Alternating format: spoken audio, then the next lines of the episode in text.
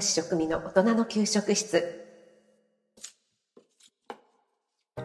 おはようございます。いつも聞いていただいてありがとうございます。初めて聞いてくださった方もありがとうございます。ツイッター、インスタ、ホームページも開設しています。そちらの方もどうぞよろしくお願いします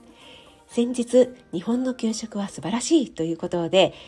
シンガポール在住のフック船長さんが日本の給食って世界から見たら驚愕するらしいというタイトルの配信を受けて私の方で配信させていただきました。今日はその続きになります。前回は給食の献立を立てる上でまずは栄養士なので栄養価のバランスですね。1週間だったり1ヶ月を通してバランスよくなっているかどうか。そして栄養価だけではなくて味色合い食材がかぶっていないか連続して同じ食材を使っていないかなどをチェックしていたよというようなお話をさせていただきました。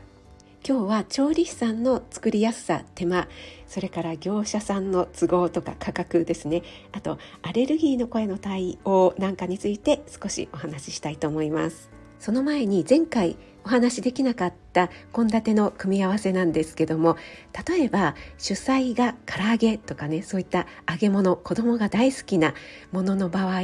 副菜の方にひじきのサラダとかちょっと苦手な子が多いような副菜を持ってくるっていうような工夫もしていました。これは保育士さんから要望されることもあったんですけどもやっぱりですね、えー、大好きな唐揚げを食べたいから副菜のサラダも頑張って食べるっていうねモチベーションにつながるんですよね。唐揚げおかわりしたいからサラダも頑張って食べるっていうようなことを繰り返しているとあれ？なんか食べられるようになったぞっていうことで保育士さんからも褒められて子供もね上機嫌になります。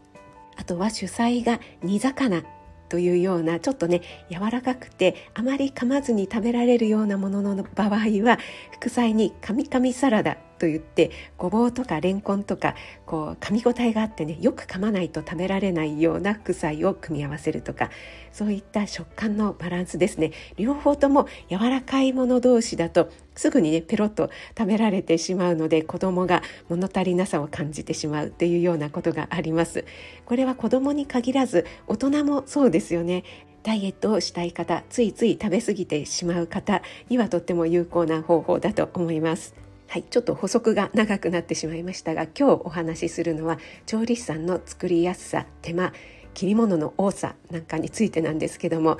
例えば主菜が魚の焼き物ですね。例えばサワラのごま味噌焼きとかだったりするとそれに対して、えー、切り物っていうのはね食材を切るという作業はないですよね。そんな時には、えー、副菜にちょっとね切り物を多くしたりっていうようなバランスをとるんですけども逆に主菜がホイコーローみたいな、えー、お肉はカットされてくるからいいんですけども他にね野菜切るものがたくさんありますよね。大量調理だと切るものも本当に多いのでそこに持ってきてまた副菜もですね切り物たくさんのものにしてしまうとわあもう切るものいっぱいでもう仕上がらないということになってしまうのでそういうのはなるべく避けるようにしていました。そして業者さんの都合、えー、私が勤めていた保育園では魚を持ってきてくださる業者さんの定休日というのがあったんですね。なのでその日には魚は発注できないというのがありましたのでうっかりねいろいろ献立を立てて移動しているとですねあお魚屋さん休みの日にえー、魚メニューにしちゃったっていうようなことがあって慌てて直したりとかするんですけども基本的に、生ものはその日のうちに配達してもらうというのが原則だったので、そういったことも考えながらやらないといけないんですね。そして価格これはね大きいですよねいい食材をねふんだんに使えば美味しいものができるかと思うんですけどもやっぱり1ヶ月を通して1食分これぐらいというね食材料費っていうのが決まっていますのでそれを全体的に慣らしてしまうとなんとなく変わり映えのしない献立になってしまいますまた行事が入ったりするとやっぱりおやつにねケーキなんかを持ってきたいっていう時もありますしそうするとどうしてもコストが上がってしまうんですよね。そんな時に重宝するのが先日簡単聞くレシピでお話しした厚揚げですね。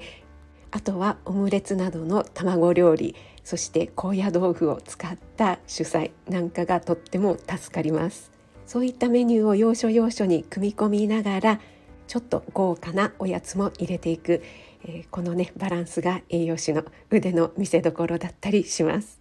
ということで2回に分けて日本の給食は素晴らしいについてお話しさせていただきました。それでは今日も素敵な一日となりますように気をつけていってらっしゃい。